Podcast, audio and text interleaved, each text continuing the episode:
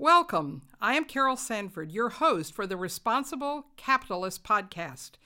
The podcast is about finding a way to align your values with how you invest your money. Well, I'd like to welcome Marjorie Kelly. And I always like to start with asking the authors or entrepreneurs or capitalists that I'm speaking with, the, responsible capitalists, the ones who are changing our foundation, to tell us how they got to where we are in this conversation today.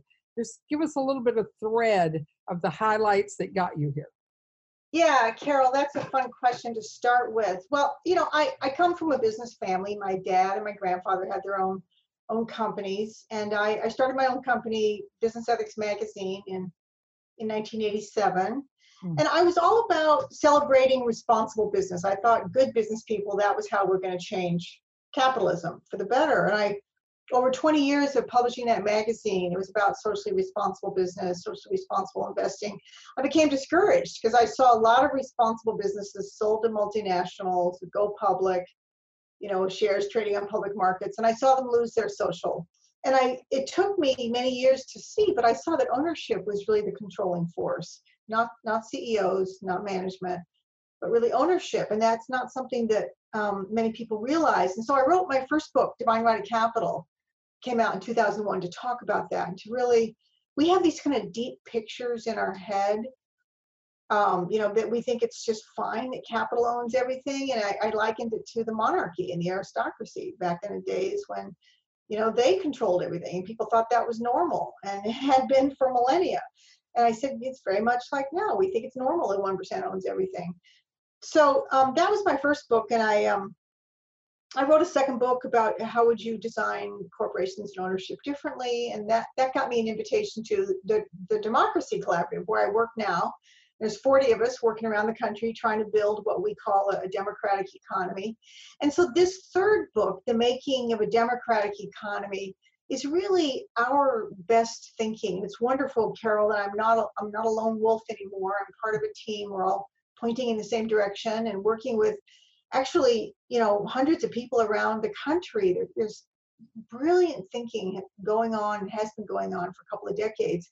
How would you design the economic system for good outcomes for people and, and plan it not just try to wrap regulations around it but design it from inside out in its dna so that's that's work we do in consulting and in theory and um, so I wrote a book about it, and, I, and the book is really um, it's by Ted Howard and I. Ted's the president, and I'm the executive vice president at Democracy Collaborative, and we're looking at real people who are doing real things and saying, okay, what's going on here, and what can what can we learn? So I think it's a fun book to read. I'm told that it is. Yes, it is. I will assert that it is fun to read. I rarely read all the way through a book nowadays, and I argue with every book I read, but I kept reading this one because it kept pulling me forward with new ideas. Um, so let's describe to people what this book is so they know what, what I'm responding to. Let's yeah, well, the making of a democratic economy is really a look at what is the alternative to corporate capitalism and state socialism. And we have this funny idea, Carol, that our choices are binary. It's either corporate capitalism or state socialism, and that that's it. That's the end of our choices. And what we're saying is that no, there really is something um, more appropriate to the 21st century that's being born right now. Employee owned companies, B corporations that have public benefit baked in, I mean, publicly owned banks. You know, there's lots of these examples of, you know, impact investing. All of these things and more add up to a new paradigm. It's really a new way to organize an economy, and it's far advanced, much farther along than people realize. So we journey journey around and we, and we look at well, what's going on? Who's making this democratic economy? What does it look like? And what are its core principles? I mean, it's right. about inclusion, it's about community, it's about sustainability. So, how do you build an economy around those kinds of values rather than what we have now, which is an extractive economy? It's built around maximum extraction of financial wealth for the few. So, I'm sure you've seen and have a, a comment on California is the first state now to create its own private or publicly held banking system. I live in the state of Washington. We've been working on that for a couple of years, and I think are within a couple of months of doing that. Mm-hmm. I'm assuming that's very encouraging to you, along with other things. I'm wondering just while we're talking about that shift in ownership, including ownership of capital, how those, and particularly the California one, since many people have read, feels like it supports what you're trying to do here, or is it different? You know, how does no, it? it's perfect. It's part of it. Per- publicly owned banks, banks, a bank that's owned by the state, the people of the state. Now that's a perfect example of the kind of institution that you want in a democratic economy. It's designed for the public good. It's not designed for maximum profit extraction. It's designed to serve the public. Yeah, and as you said, Carol, California has recently just taken a huge step toward creating a state-owned bank in California, the, the new governor there, uh, Gavin Newsom, campaigned on this and is making huge strides. There is one existing already in uh, Bank of North Dakota. It's been around for 100 years. And I think that's what's inspired a lot of people. It did so well in the 2008 downturn and protected that state. And uh, it's inspired a whole movement around the country. But you're, but you're right. The, that is exactly the kind of institution that we're talking about. Okay, why did you need to write a book? You're describing a whole lot of great things that are going on, kind of has its natural momentum and, you know, more and more people involved. Why this book? Why now? Yeah. Well, I, I think a book is a way of showing this is a coherent paradigm because I think people are aware, oh, there are public banks, oh, there's employee ownership, you know, oh, mm-hmm. there are B corporations. But we don't think of it as actually representing an alternative to our economic system. And that's what that's a key thing that we're trying to say is there is a coherent alternative here. One of the things we say in the book, Carol, is that um, a lot of people can more easily envision the end of the world then they can envision the end of capitalism. Mm-hmm. So we're at, and so then people think, oh, well, then it's got to be socialism. And we think that means government control of everything. And that's, you know, people will shoot you down in flames if you try to talk about that. So we're, we're kind of paralyzed. And, and I think there's a lot of despair and hopelessness that sets, sets in with people. The, the problem is too big. People, people feel like they can't do anything and so so that's the second reason that we're doing it we're saying there is an actual alternative it's it's really been developed and also, ordinary people are advancing this. And so we go around and we look at some of these regular people working in city economic development or some 30 something young men working who are a Native American and, and created their own community development corporation or or impact investors. There are lots of ways we can participate in this. So we want to we want to kind of break through that kind of paralysis and lack of imagination and say what we need is here. Great. so I told you before we started that there are three arenas which people have been saying, talk to Marjorie about this, talk to Marjorie. And I'd, I'd love to hear, I'm going to give you a specific question, but I'd love to hear a bit about specifically where capitalism is now, what its role, if any, how would it, how would we get from here to there? Mm-hmm. Secondly, more about what do the ownership models look like? And in each of these cases, you've got great stories in the book, so I'm not worried at all about asking you these questions. And finally, the climate crisis, but uh, particularly what does the new Green Deal mean? You know, we hear that on the late night or late news and still don't know what it means. And a, a little story around each one. So let's start, if we can, since this is kind of where you started also. What do you see as the evolution, the revolution, or the transition of sort from capitalism to what you're talking about in this book? Or is there one, or do we have to have a revolution? No, I think there's definitely an evolution. I think we're going to see the democratic economy growing up alongside uh, the capitalist economy, and uh, hopefully will eventually become the new norm. But it's not. No, I, I, don't think it's about tearing things down. I think it's about building up, uh, building up realistic and feasible alternatives. So you you started by saying, Carol, what's the role of capitalism? And I think that um, I think if if we really understand properly what's happening today, even with Trump and Brexit, you know, and all these crises and climate change, what's really happening is that our way of organizing our economy is coming to an end that is the root crisis. I mean, we can't keep burning fossil fuels. I mean, we put a, a supposed billionaire in the White House, and the reason that Republicans keep him there is because he's giving huge tax cuts and deregulation. So he's he's enacting this agenda that people think serves, um, you know, the wealthy few. and so we're, we're clinging it's like we're clinging by our fingernails you know to what's dying and what's ending we simply cannot continue with the economy that we have it's gonna it's either it's gonna break down um, and and so what's the alternative you know it's not as though life just winks out some people think oh climate change there's disasters coming well yes you know climate change is to a certain extent baked in now. We know we're going to have a 1.5 degree world, and we're easily heading toward toward two degrees. It's going to be a very different world. Um, I, you know, at the foot of my driveway, I can see the ocean. I live in Salem, Massachusetts, mm. and um, we we're very aware of that. Uh, but so yes, things are changing dramatically, and what is the alternative? How can we begin to organize human economic activity in a way that actually has beneficial outcomes. We need to know this as we move forward. Now, how are we going to implement this? It's not, I don't think it's going to be as simple as a group of us sit down in a, in a room and come up with a big blueprint and then we all go out and implement it. I think it's more, there's going to, it's going to be fits and starts. There are going to be openings that we can't imagine. You know, you know, it's going to, it's going to take um, how, how, do you deal with climate change? That takes a lot of kinds of interventions by a lot of people over time, right? It's not a single thing. So I think we need to let go of the blueprint idea, but but starting with a clear vision. Yes, you can actually organize sophisticated modern economic activity so that it tends to have positive outcomes. Um, ha having that vision and then having some strategies to get from from here to there. There's some great policy ideas on the agenda now. I'll just I'll just mention um, yeah. one, and that is Elizabeth Warren is putting forward the Accountable Capitalism Act. And what that says is if a corporation has more than $1 billion in revenue, which means it's pretty big, uh, it, it is no longer chartered at the state level where all corporations are chartered today. It will have a new federal charter.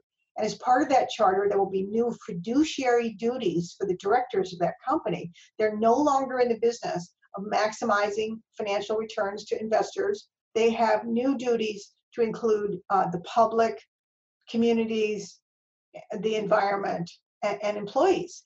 And there's going to be, an, in, in this, there will be 40% of board seats for employees. So you're, this is this is transformative. So you're saying into the DNA of companies, they have a new purpose, they have new kinds of directors, they have uh, new uh, federal oversight that's an example of a transformative solution. And I think that it's even on the table now by a mainstream candidate is, is big, big news, Carol. I mean, it's an example of how the Overton window, they say, you know, they say that the, the window that defines what can you actually talk about has shifted. We're starting to look at the actual design of companies. I love that big picture of where we can go. I know in your book you have many stories which are like, here is the seed for it. Here is where we see this coming. Is there one that gives us a taste for this is not pie in the sky or so overwhelming that we could say, ah, I can taste it from that story? Sure, sure. Um, yeah, well, let me just talk a little bit about Cooperative Home Care Associates. And this is one of the companies we visit in the book. It's been around for 33 years. It's 100% owned by its workers. It's been profitable for 30 out of 33 years. And it is um, it's a home care company. So that means it, most of its workers are uh, uh, women of color, and uh, many were formerly unemployed or um, on welfare. And they get trained by this company to go into homes and care for the low income who are, who are disabled or elderly and help them with their health care needs. And uh, it has 2,300 workers. It's a profit making company, but it's not profit maximizing. It is designed to be a worker centered company, which most of us don't even dream of that. We always think about putting regulations on companies to force them to care about workers. Well, this is a company that was created with the aim of creating uh, good jobs for workers, and it still it still considers that its its guiding aim. And it and it, its its uh, philosophy is that by doing so, it's going to create good care it's going to create quality care by creating quality jobs. And it's, uh, it has proven that case. And there's now a movement to create more of these kinds of worker owned home health care companies. There are now 15 in existence or in creation, and there's an annual conference of people trying to scale up this model. Um, so that's an example of how you start with something that's inspiring. You start to spread that model to take it even bigger. Employee ownership overall is poised to become quite big in the next 10 years. Baby boomers are retiring. There's going to be 2.3 million businesses on the market uh, in, in the next 10 years, baby boom entrepreneurs.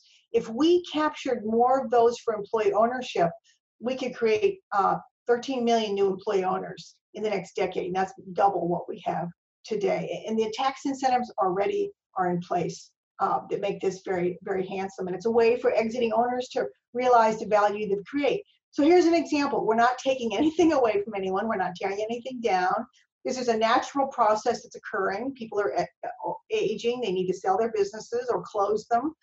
Let's transition as many as we can to employee ownership and start to create broad-based wealth these companies have they have one they're one fourth as likely to lay off people people who work at worker owned companies have double the retirement savings you're starting to talk about a kind of world where people have have security and we could do that uh, given the tools that we have actually right now so you're talking about what we often acronymically talk about as ESOPs, right? A lot where the employees actually own them.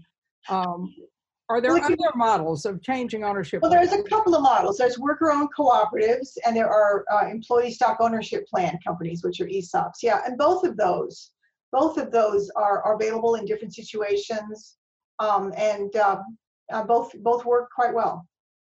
So um, I mentioned to you that I hung out in Mondragon for a while because I was working with DuPont, and so we went up and negotiated some things. And one of the reasons I ended up being in that project is when I first got out of graduate school from Berkeley uh, in economics, I built co ops. I went around and consulted, worked on everything from food co ops, and I discovered some ideas which were absolutely fascinating to me that made me not want us to copy Mondragon because it felt like it was at a particular period of time, serving certain needs, but it tended to do what I called undermine personal agency of the people who were in mm-hmm. it because it was everybody could move and it lost some of the entrepreneurial spirit. I'm wondering, I I mean, I know that you guys have been looking at co-ops deeply. I mean, I quit being in that world 35 years ago, but I'm wondering how you think about combining the worker-owned cooperatives with mm-hmm. the entrepreneurial spirit so that it doesn't just become a way to create security for people. Sure. Uh, and I know that you must have thought about that. It was a big deal. Yeah, I've thought about it a lot. And it's important, Carol, to keep in mind there are both ESOPs and worker co ops because they can be very different. A worker co op is one person, one vote. And um, uh, they do tend to be pretty egalitarian um, even in how they in how they function, and that's very powerful in certain sectors and very uh, and can be very effective. There also are, um, like we said, ESOPs, and ESOPs um, in those cases, those are always second generation companies. You don't go out and start an ESOP. An ESOP is is something that you convert. You you have an existing company and you convert it to an ESOP. That's the way they're, they're, they're set up. And so what you see in that kind of setup is you have an entrepreneur who starts a company, has that vision and drive, and uh, and creates a successful company. Uh, and I think, um, in my experience, it does take that kind of drive to create a real uh, successful company. And and then that person says, okay, how do I realize the value of what I built? Very few pass it on to their children, about one in seven today. And so, what do you do when you reach retirement age? How do you realize that value? Well, you can sell to employees. You can you can defer capital gains taxes. You, the company, if it's 100% employee owned, can can um, and and an S corp it pays no taxes in federal income taxes at the at the enterprise level. So there are lots of incentives, and yet now you have an existing company has a proven business model. It can get bank financing, and then to have employee ownership, that doesn't mean that everyone is equal. People tend to equate ownership with with management, you know, and they're different. I mean, you and I, we don't vote on which streets are paved in our cities, right? I mean, you need good management inside government. You need good management inside companies. But if but you can have worker voice on something like, should we sell this company to a private equity firm? You know, workers probably ought to have a, a voice in that kind of decision um, and they should have a, a, claim on the profits they help to create. So I think you can have both. You can have both that that entrepreneurial visionary uh, leader drive, and I think you can have broad-based prosperity both. Yep. All right, that that was very helpful. Um, so the third area I said I wanted to look at is you speak a great deal, even threaded, I think, through the books about climate, the climate crisis. Yeah. And I would love to know how you hold this book and the Democracy Collaborative's work in the context of what your work is about the climate crisis, but also what's with this new Green Deal? Uh, yeah. Uh, have you paid attention to it and can you tell yeah. how it fits with what you're looking at? Yeah, sure. Yeah, I think it's um, you know Naomi Klein has a new book out. When she one of the things she talks about, and she wrote the the uh, foreword to our book, which we were just delighted that she did that. But she has made the case that climate change is everything. I mean, we can't. You know, it's. I think it's a mistake to think of it as just, oh, we're going to solve uh, ca- the carbon issue uh, and just focus on that. No, actually, it's going to change everything. Uh, and and also, the current structure of capitalism is what militates against us being able to solve climate. So let me give you one example um, that we have in the book that, that comes from our work at the Democracy Collaborative. Um, we we put, put forth a, an idea called quantitative easing for the planet. I mean, what, what do you do about the fact that it's mostly oil companies like ExxonMobil who are out there actually creating disinformation you know, holding uh, executives uh, and you know uh, lobbying and keeping legislators from being able to enact change. What if the government stepped in and just bought out the 25 largest fossil fuel companies and said we're going to wind them down? And you could do it using quantitative easing, which is the same tool that the government used to bail out the big banks in 2008 and 9. It's like you, you create new money by the Federal Reserve. So what if you know in in in a crisis like the big banks are going down, we can create 800 billion dollars out of thin air. That's what the Federal Reserve did through through quantitative easing through the um, troubled relief asset uh, program. We could do the same thing for the planet. We we realized it, it would cost about about the same, about seven or eight hundred uh, dollars to buy out these 25 largest companies and wind them down. And you know, um, it's it's a thought experiment. I mean, it actually has been uh, supported by some large environmental funders, and, and, it, and it could be feasible. But but even to take it as a thought experiment, what the first thing it tells us is that the reason we're not dealing with climate is because we have these large mega corporations that have a particular ownership structure, which is investors. They want to keep their their stock price up, and they have a purpose, which to maximize profits in the short term. I mean, ExxonMobil is putting is saying we're going to increase our our profits 25% in the coming years. I mean, they're acting like the climate crisis doesn't exist. That is, we cannot allow allow companies like that to exist.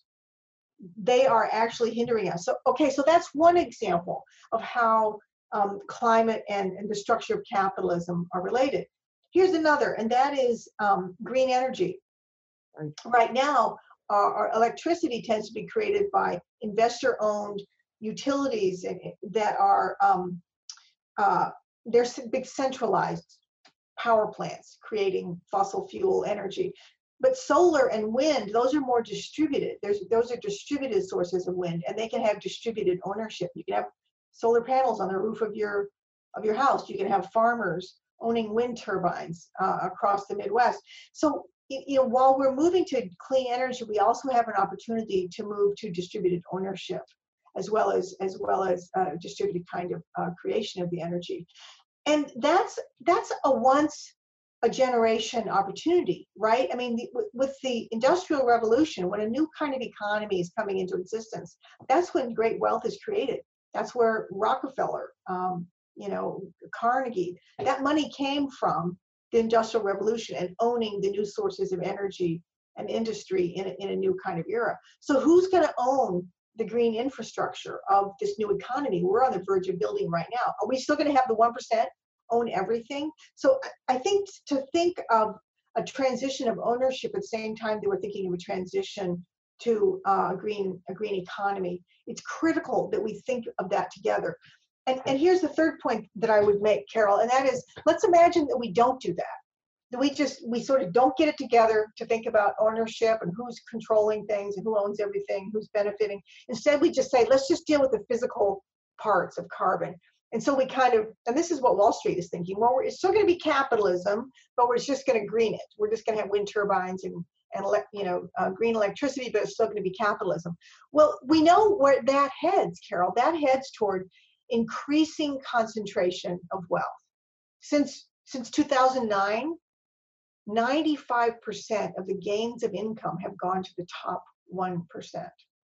So let's imagine that we consider we continue that for the next 20 or 30 years. What you're going to have is you're going to have a tiny oligarchy controlling everything and 99% of people maybe without jobs, without security. Let's say they even get universal basic income. They're going to whittle that down on us every year. You're going to create a bifurcated society.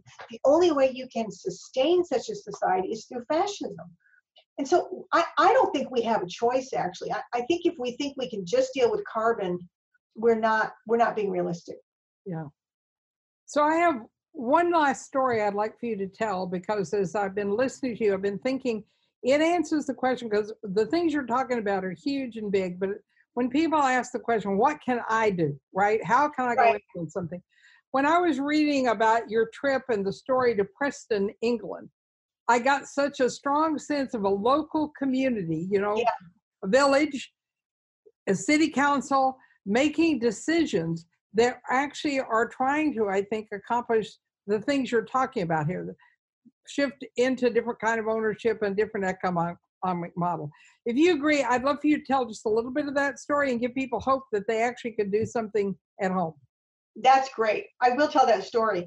I, let me just do a PS to my last okay. uh, answer, and that is about the Green New Deal. We are in talks with Green New Deal people, and yes, we're, we're making the case that ownership and you know uh, broad-based prosperity and wealth needs to be part of it lots of people are making that case so i think that that thinking is is coming along i'm happy to say that you know we don't want halliburton building the green new deal right, right. i think that's not what all of us are hoping for so that those conversations are advancing okay so um so um, Preston, this is a fascinating story. So Preston is this Rust Belt city in in England. It's very much like Cleveland, which is where uh, it's a Rust Belt city in Ohio, where we helped to design and build the Evergreen Cooperatives, which is three uh, worker-owned companies, a commercial laundry, greenhouse, and, and uh, solar company that are supported by large anchor institutions. And so both of those pieces are important. You, you have Cleveland Clinic and you have Case Western Reserve University writing big contracts to support these these firms. Okay, so that's what we did in Cleveland. So people, a, a guy on the city council in Preston, he's a half-time city council because that's how small the city is, looked around on the web, saw what we had done in, in the Evergreen co-ops and got inspired. He said, I want to do something like that here in Preston. They were trying to attract a big corporation and that, that fell apart uh, in the 2008 downturn. So they said, okay, we're on our own. What, what can we build using our local assets. And they went out and they took this idea of anchor institutions, uh, which are big um, nonprofit or, or government uh, entities that are locally anchored. They're not going to get up and leave like corporations have. And they said, let's get more purchasing going on locally. And they went out and they talked to schools and the police department and um, you know big anchor institutions and said buy more from locally owned businesses and they increased um, the equivalent of hundreds of millions of dollars of purchasing began to be done locally, uh, which which was a change in a few years. They also got the county pension fund to invest locally, like in, in like schools and rehabilitating a hotel and things like this. So these are in you know these are investments that offer a return. This wasn't philanthropy. So they began to take look at the sources of money that they could localize and keep circulating locally because when local businesses get contracts, the money circulates three times more than if it's absentee owned. So they did these things. They made themselves a living wage city. Uh, they worked with the university to support the startup of more co-ops. They did a variety of things. They, are starting a couple of like a, a non-predatory payday lender um, and these other things. So Preston was recently declared by Price Waterhouse Coopers the most improved city in the UK. And they, they, they declared it a, a better place to live than London. it's remarkable. And this happened because this community got together and said, what can we do together to improve our community? We don't think some big corporation is going to come save us. Um, and they and they and there it's working. And in fact, it has inspired people all across the United Kingdom. At least different 60 different cities have come to Matthew Brown, who was the city councilor who uh, who led this work. Um, and we recently it was, scrambled around at the Democracy Collaborative we found some money to support half of my uh, Matthew's time so he can be on the road talking to people about this. So he's now a fellow with us. And it's inspired actually the, the uh, Labor Party there. They've created a community wealth building unit within uh, labor uh, to, to take these ideas to scale. So it's it's an example, yeah, one beaten down community, what what you can do and make a real difference. Well, and it's going through the Brexit crisis. I mean, it's like the timing couldn't be better to have this stuff in place. Right. I think that's right. So, so I want to say to you, your book is wonderful. You and Ted have done an amazing job. Particularly, what I like about it is the systemic nature of it the looking at so many different ways. I always say you can't be regenerative unless you start with the whole. And yeah. you start with the whole of the idea of what does it take to have an economic structure work. Um, and so you're also very hopeful. And that gives me hope too. And I'm sure everyone's listening. So thank you so much for taking the time to talk to me. And good luck with the book and whatever comes next. Thanks, Carol. This has been a lot of fun talking. All right. Bye bye.